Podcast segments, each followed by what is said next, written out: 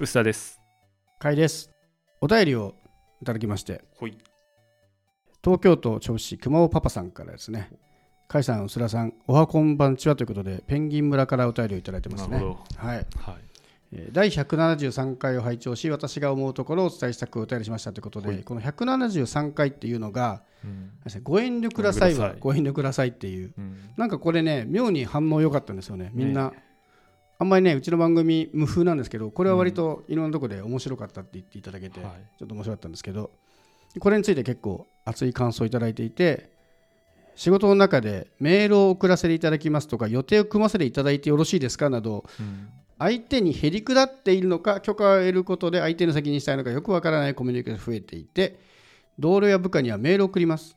スケジュールしましたと、自分がやることをはっきり伝えろと話をすることがありますっていう、まあ、割と近い感じですね、そのご遠慮くださいに、みたいな、別にいやメール送ればいいじゃんみたいな、うん。予定組組みますでいいのにっていうところをまあはっきり言いましょうみたいな。でこれについてやっぱり日本のコミュニケーションの変化手段と機会の変化があると思いますという感想をいただいていて、まあ、昔は手紙のコミュニケーションが中心だったので、まあ、相手が読む時間も違うしどんなタイミングで読むかわからないでそれが、まあ、ちょっと電話の時代でも電話をした時に彼女に電話したかったらお父さんが出たり母親が出たりみたいなことがあった中で今はもうねメッセージの時代でその人に直接で届くっていう時代なのにちょっとまだその遠曲っぽさが残っているっていううん。時代がその今までの歴史とか文化が今のその直接コミュニケーションについこううまく合ってないんじゃないかみたいなご指摘いただきまして、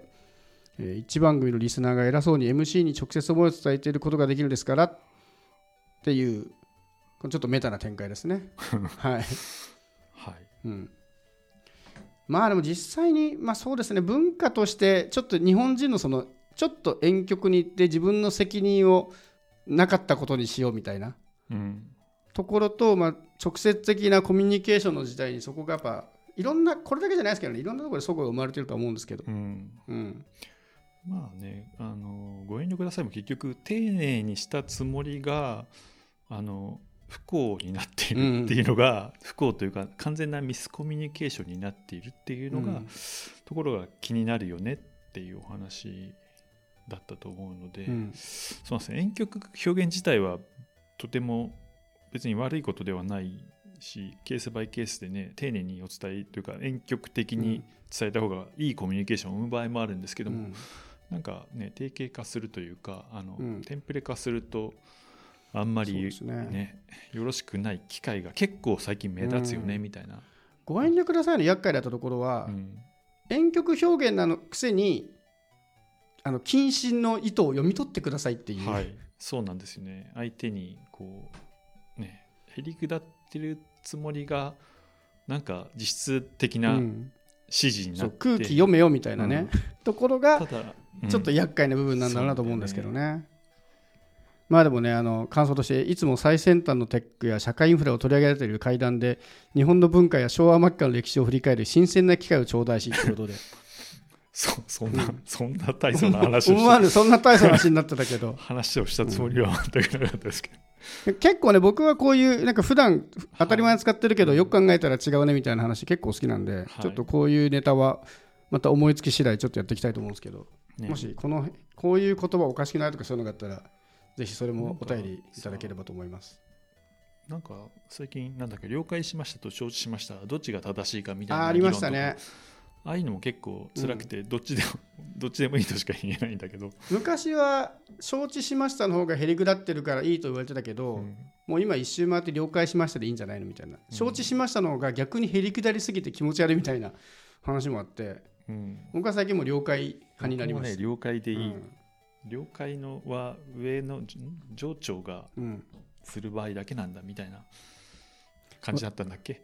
うん。そうそうそうそう。下の人は承知って言うべきだとか言ったんですけど、もう最近こういうマナーって誰決めたんだっけみたいな。わわわかんない。ん謎マナーだっわたりするから世の中で使われている認識でいい気がするんですけどかん。なんね。かわざわざ承知って言ってくれてるんだなって思うことにしますけど、あとね、これは遠曲ではないというか、へりくだりすぎだなと思うのが、うん。最近よく行く蕎麦屋でうん。すごい言葉遣いが丁寧な店員さんがいるんですけど、全然待ってないのにうん「お待たせして申し訳ございません」って言うんです毎回。いやうん。全然待ってないしもう出してゆそば、を普通に茹でて、はい。茹で上がったおそばをくれているので、いや通常時間ですよねって思うんだけど毎回、はい。お待たせして申し訳ありません」って言われちゃってうん。いや申し訳ありませんまで言われると逆にちょっとはい。辛いですわってなりますね、まあ、おはようございますぐらいの挨拶だと思えばいいんじそう思いちゃえばいいんでしょうけどね、うん。なんかお待たせしましたぐらい軽くいいのにっていう、はい。ね、ねそういう細かいところいくらでもあるけど。そう申し訳そもそも申し訳なくないですけどね。ちゃんとお金払って出してくれてるんだから、はい。ね、お待たせお待たせですらそんな待ってないからいいと思うんだけど、ねなんかとりあえず謝っとけばいいじゃんみたいなね、うん、なんかそれもちょっとね。その人の中ではうん。もう「こんにちは」ぐらいの感じなんだろうなと思ってるんですよ、まあ、すごい言葉遣い丁寧な人なのでそれ自体はすごい気持ちがいいんですけど、うん。がなんとなくその丁寧イコールちょっとひりくだる謝っておけばいいみたいなうん。ところも、もしかしたらこの今の時代ちょっと謝りすぎて相手にちょっと負荷かけるっていうのはあるのかもなっていうのを最近はい思いましたね。うん。はい、はい、お便りありがとうございました。ありがとうございましたもう一通ですね、お便りいただいてまして、神奈川県の小田陣さんから、いつも楽しく聞いています。5月3日の東中の雑談で、甲斐さんがビールサーブされたイベントがとても楽しかったのですが、宇佐田さんにお会いできなかったのが残念でした。ぜひ今度はお二人揃ってのイベントを企画していただけたら嬉しいです。ということで、僕が実はあの5月3日に、この番組のちょっと何度か話した、えー雑談っていうポッドキャストバーで、まあ一日店長みたいなイベントやりまして、まあ、実際に一日店長っていう名前だったんですけど、行ってみたらひたすらビールを継ぐアルバイトみたいな仕事してたんですけど、うん。お金もらえたの？え？お金もらえるの？えっ、とね、一応そのアルバイト料みたいなのもらいました。い。いただきました。え。で実際にはこれそのポッドキャスターたちがはい。連日ビールを継ぎますよみたいなイベントだったんで僕がその中の一人としてお呼びいただいて、えうん。なんか前このイベントの1週ぐらい前かな、はい。あの普通にフラット飲みに行ったらい「向井さんこの日空いてる?」って言われてうん「あいいっすよ」ってノリで OK したら、はい。割と大それた客になってうん。もうねそうそうたるメンバーですよ。ゆとたわとかはい。ドングレヘムとかの人たちがうん。他の日はいるって聞いて、はい。やべえ集客に差がつきそうとかでドキドキしながら、はい。もう友達をガンガン呼んでなんとかしましたけど、まあでも楽しかったです、うん。あのね。規模感的にねす3日ぐらい前にさ、うん。空いてるって言われて、まあ、あんだま空いてなかった。そうあの時点で僕が知った日ですから もうそのぐらいだったんですよスピード感的に。そう。だ本当はねこれうちの番組で公式にやってるんだったらちゃんとねあの薄田さんと日程開けてってやるんですけどはい、もうなんか飲みに行ったらフラッと僕が頼まれたみたいな感じだったので、もう日程ありきでやったんで、すいません。はい、だから結構ね、言われましたよ。薄田さんいないんですか？っては結構言われたんで、はい。ちょっとそういう機会はまた別途ねはい。規模感的にはあそこでやるとどんなに入っても30人とかなんではい。割とねちょうどいい感じでできるんで、うんまああそこでやるかどうかはまた別として。ビールを継ぎたいんですけどね。おやりたいですか？楽しかったですよ、ビールを継ぐのはやりでもそんな何時間もやらなくてあの20分ぐらいで 満足する。あれ20分だとうまくなれないかも、あ、本当ですか、うん、そんなに変わります、結構変わります、えうん。まあ、タイミングだけなんですけどね。ーえ。ーグラスの傾け方ぐらいでしかないんですけど、うん。いや本当はもっとすごいかもしれないけど。僕でもあれです。この間ホームタップ借りたんですよ。キリンのやつ。もう返しますけどね。じゃあもううまいんじゃないですか？もう結構。あいいですね。じゃあちょっと今度借りましょう。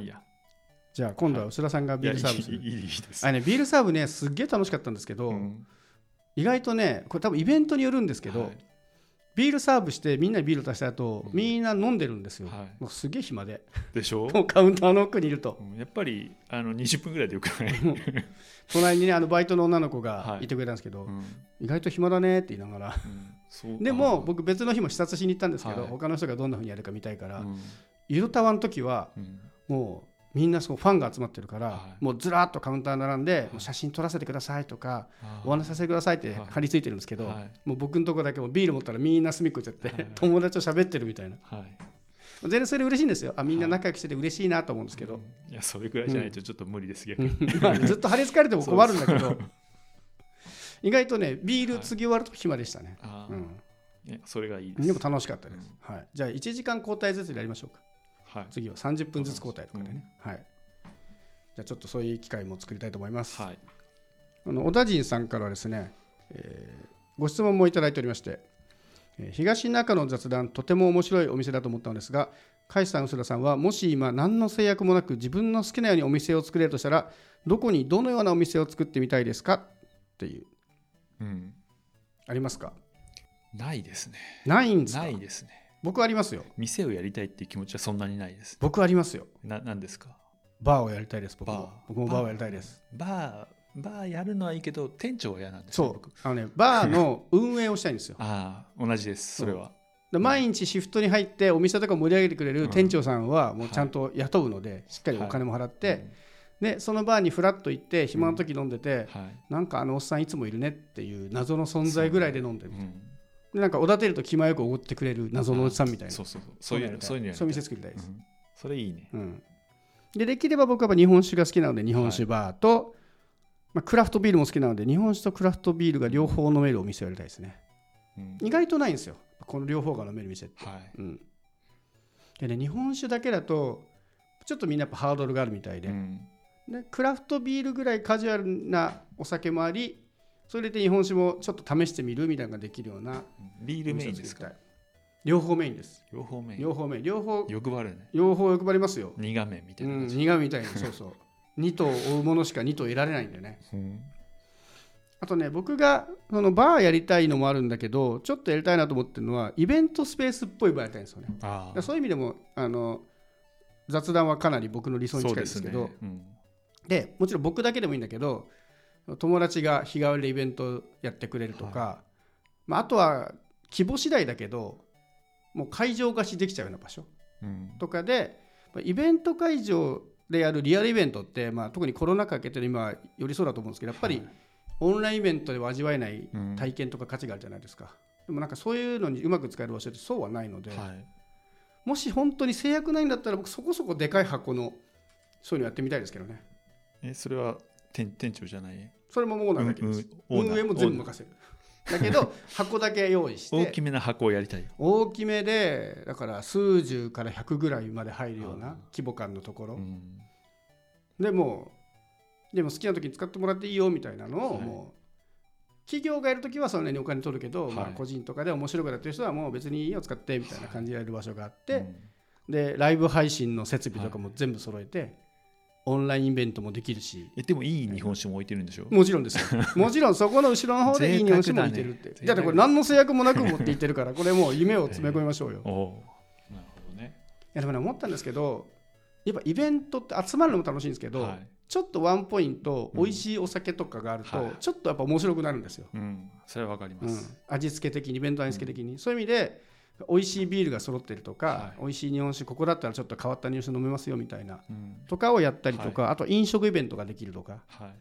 そういうのやってコミュニケーションできる場所みたいなのの使い方をできるバー。はい。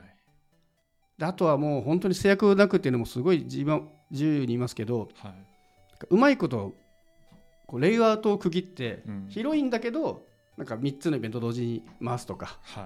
なんかそこまでできたら最高ですけどね。そんなにうん数十人ぐらいでやりたいけどこの場所は広いとかなってもあれだから、うん。うん、じゃあもうビル一棟借りちゃうか。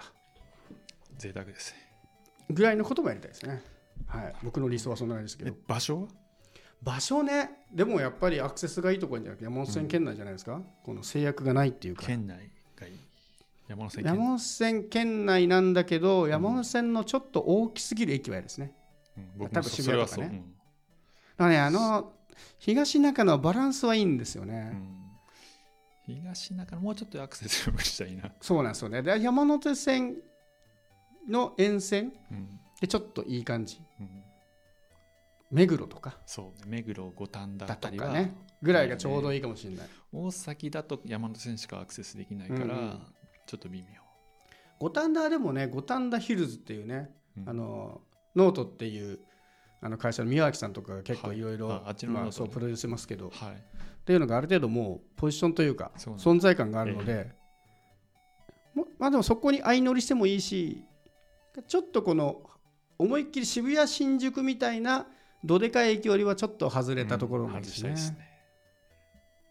実はね大塚とかも池袋から一駅でいいんだけどうん。イメージがね、ドットにえどこにあるんですかってなるんですよね。うん、でも地下鉄通ってなくない？大塚って。ああ確かに。そうですね。地下鉄大事だな。巣鴨とか駒込とかうん。のが、でもなんか巣亀とか駒込とかねなんかねイメージが悪いんですよ。なんかなんかそういうあのに来るイメージを持たれにくい。ーはい。目白とかあ目白意外といいかもしれないですね。目白でも内側何もなくね？目白こそな学習園しかないから。あれがないか。すごい。地下鉄がないですね。山手だけですもんね、あそこ、うん、でもいい。あれじゃない、うん。内側になんか通ってなかった？福都新線みたいなやつ。ああでもそうちょっと歩くとある。ちょっとねかもしれないですね、そのぐらいがいいのかもしれない。内側、うん早稲田とかもいいかもし早稲田ね。でも早稲田早稲田のれない学生がそうね。面倒くさそうだから。ボーイズがこうね。そうそうそう。ちょっと離れたさなんだっけあれも福都新線の上の方に通ってたりする、そういうところがいい。ちょっとずらしたい、ちょっとずらしてだから主要駅山手線の駅からちょっと歩けるぐらいのうん。場所が割といい気がし山ますね。手からも歩けるみたいなのがいいですよね、あのそういう意味では秋葉原周辺の浅草橋末広町みたいなのもうん。悪くはないかもしれないですね、力遠いんだようん、でもその な知名度で言うと秋葉原の方が多分ね巣鴨よりね人が来ると思うんですよ、まあ来ますよね、イベント会場人来ない人来てなんぼなんでね、うん。なんかイメージ結構大事だなっていう。ね。それも含めて。いやーちょっとあと何十年かもう何十年も残ってないかもしれないけどうん。ある程度もう一仕事終わったなと思った時に、はいそういうバーとかでまあ食っていけるぐらいのお金があれば全然いいですよみたいなイベント会場っぽいバーやるのはまあ僕の夢ではありますね一個ね、うん。宇佐田さんの時はないですか？なんかそういうの。いやでも自分が店長はしたくないのは全く同じで、うん。そうですよね。もうねもう辛いですよね。たまに行くオーナーポジションでやりたい、うん。飲み屋であの食べ物が美味しい、食べ物方向でね。うん食べ物も美味しい、けど何ビストロまで行かない飲み屋みたいな感じで、ビールは美味しい。うん。日本酒はよくわからないから何でもいい。シンプルにね食べ物は廃棄ロスとかが大変そうだなと思って。お酒の方がまだそうですね。多分タップ開けるまでとかビールはタップ開けるまででいいし、日本酒もまあまあ運用次第では開けたのから飲んでけとかできるんで。うん。食べ物はなんか大変そうですね。そうですね、うん。なんかさピンチョスとかうん、そういうのなんか決まったものが出てきてあとついでにピザがあるみたいな、うん、まあなんか隣の店から頼めるとかね、それそれが理想だな。ね。ううん。ん、ちょっとね自前でやる時にでだからといってなんか缶詰とかもちょっと味気ないじゃないですか。どんな美味しくても、はい。まあ、そちょっとこだわったつまみがそこそこのうん値段で、ワンコインで。だこれそういう意味でだからあの制約なく考えていいっていうんで、うん。隣がゴーストレストランっていうのどうですか？ああでもそれも経営しちゃうの？もうちょっとね格式あるレストランのいいものが なんかだいぶ格式そっちの方が大変じゃないですか、でも制限なくでしょ？まあ確かに制限ないけど。どいやゴーストレストラン僕あんま好きじゃないからなんかゴーストレストランテンション下がるじゃない？でもめちゃくちゃ美味しいゴーストレストランなんですうんゴーストって言わなくていいじゃん。表現がね表現のもないですけど、うん。すごく美味しいそのテイクアウトとかをやるお店をもう作っておいて、はい。まあね、うん、まあそれはいいかもそこで回転を回してそこだけで儲けていただいて、もうそれごと作る、隣の美味しい店ごと作る、別にでもあんま責任持ちたくないそうなんですよ。結局そこでしょ。だって店長やりたくない、うん。そう。そう。もうシフトとかの計算も一切したくないし、したくない。そこはなんかうまく自分がやってほしい、まあ基本的には店長し店長というかまあねオーナーみたいなこのうん。自分が気持ちよく行ける店が欲しい、家の近くに欲しい結局そそういうことなんですけどね。そう。でで自分が飲みたいものがしかもちょっと詳しい人がいい感じでセレクトしてくれる、うん。こう今来てる、ね、クラフトビールがちょっと月2回ぐらい入れ替わって入るとか、誰かが選んでくれて「ああ美味しいっすね」って言って帰るみたいな、うん。あとはそのお店をやってくる人のメリットがどこにあるのかだけ作る、まあ金銭以外は何も作らないの？まあでもあれなんか自分の店持てるよみたいなね。好きにしていいよっていう、でもう一切あのオーナーだけどそんな言わないからもうお店ガンガン好きに使っていいよみたいなところでうまくね折り合いがつくといいのかもしれないですけどね。やっぱり1階がいいですか？1階じゃないですいいかですか？1階がいいですね。まあねそうなるよね、うん。ビルのすごい最上階とかあえての屋上もありな気が屋上というか上の方もありはありですけどね隠れ家っぽくなるから、ねなんかでもね僕のイメージもやっぱね、うん。キャッシュオンのそうそうキャッシュオンキャッシュオン。キャッシュオンでできる店がやりたいですね。基本フラッと入れる。イベントやるときもやっぱキャッシュオンの方がやりやすいんですよね、うん。それもやりたいな、別に制約なくてもいいんだけど、うん。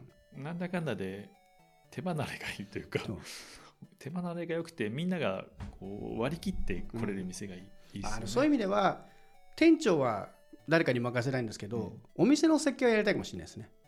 あのキャッシュオンなんだけど、なんていうのその手間のかからないキャッシュオンというか、はい。注文に関してもうまいこと注文できるのはそのこの間話したペイペイの割り勘みたいなものがうまく導入されているとか、うん。そういう仕組みは考えたいなと思いますね。そういうのを結構凝った店にしたい。そのどうしてもタブレットとかってなんていうんだろうなそのちょっと距離が空くというかはい。お店のその楽しさみたいなところからするとちょっと距離,、距離感あるじゃないですかやっぱり、はいはいなんだけどやっぱあれは便利なものなので、うん。タブレットとかスマホを使ってるんだけどそれでなんかコミュニケーションできるような。えー。あなんかそんなこともできるといいかなっていうんですけうん。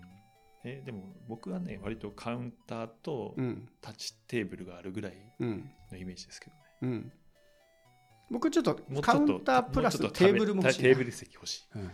でテーブルで注文するみたいな。テーブルでも注文するしその時にただタブタブレットで竿を刺す以外に何かができたらなみたいな全然あんまり今アイデアがあるわけじゃないですけど、うん。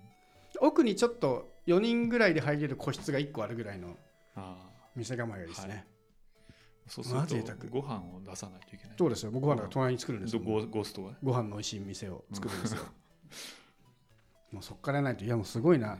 全くうん利益が上がる気がしない、ね。貴族の遊びですちょよっとファイヤーしてねもう本当に 老後の余生もそうね。う月にこうお金も分かんなくていいかなんならお金すり減っていくけどやるぐらいの根性がないと無理な気がす5る年間で1億使い切ろうとかなんかそういう世界になる、ですね。もう家賃のしない味を作らない限りちょっと難しいですけどね、ね。まあでもコミュニケーションできる場所かなちょっとやっぱりはい。お酒はね、まあ、今いろいろ言われてるけど程よく入れる分には楽しいしちょっとコミュニケーションを活性化するお酒の提供できる場所みたいないけてるのは、ノンアルみたいなのもちょっとあのそれもいいと思う。あノンアルは結構入れたいですね。うん。アルコールもあるし美味しいノンアルもあると。手作りジンジャーなんとかみたいなのうん。入れて入れて入れてほしい、正直最初の12杯アルコール飲んだらあとノンアルでいい気がするんですよね、まあね。うん、ただ美味しくないので。最近はすごく美味しくなってきたからノンアルが、うん。それは確かに。ノンアルも揃ってるバー。いいですねインテリアは自分でやりたいですか？やりたくない。インテリア全然興味ない。全然。全く興味ない、雰囲気はなんか決めたいけど、うん、あんまねでもそれも立地によりますよね、そうですね。あと駅の空気にもよりますしね。うん、そこも含めて。まあでもインテリアは僕はもう分からないからな。そうね。テラステラス席が欲しい。テラス席。おだいぶだいぶ贅沢度上がってきましたね。まあ欲しいけどあのそれ言ったら僕もあれですよ。花火見えるところかにしたいですよ。川沿いのね。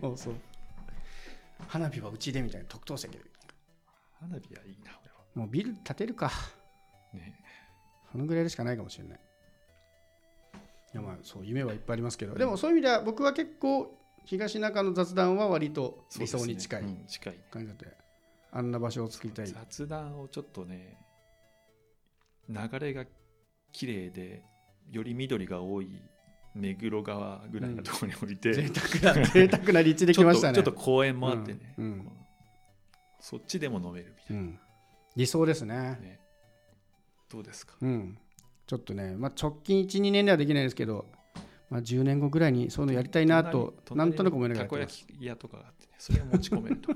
あ持ち込みですね。全然持ち込みしてもらっていい。隣とお隣のいい店は持ち込めるみたいな、うんうんあだからそういう意味では美味しくてテイクアウトしやすいもん飲食店のそばに建てればいいんですね。うん。たこ焼きとか確かにちょうど良さそうな気がする。ね、そういう店の。じゃあ作りましょう。何回記念作りましょうか。2000回ぐらいか。2000回だだいぶ先です死ぬ。2000回生きてるかな 死ぬでしょ。1年一年で50回しかできないのに。イベントではできるかもわかんないあそうですね。たこ焼きはないな。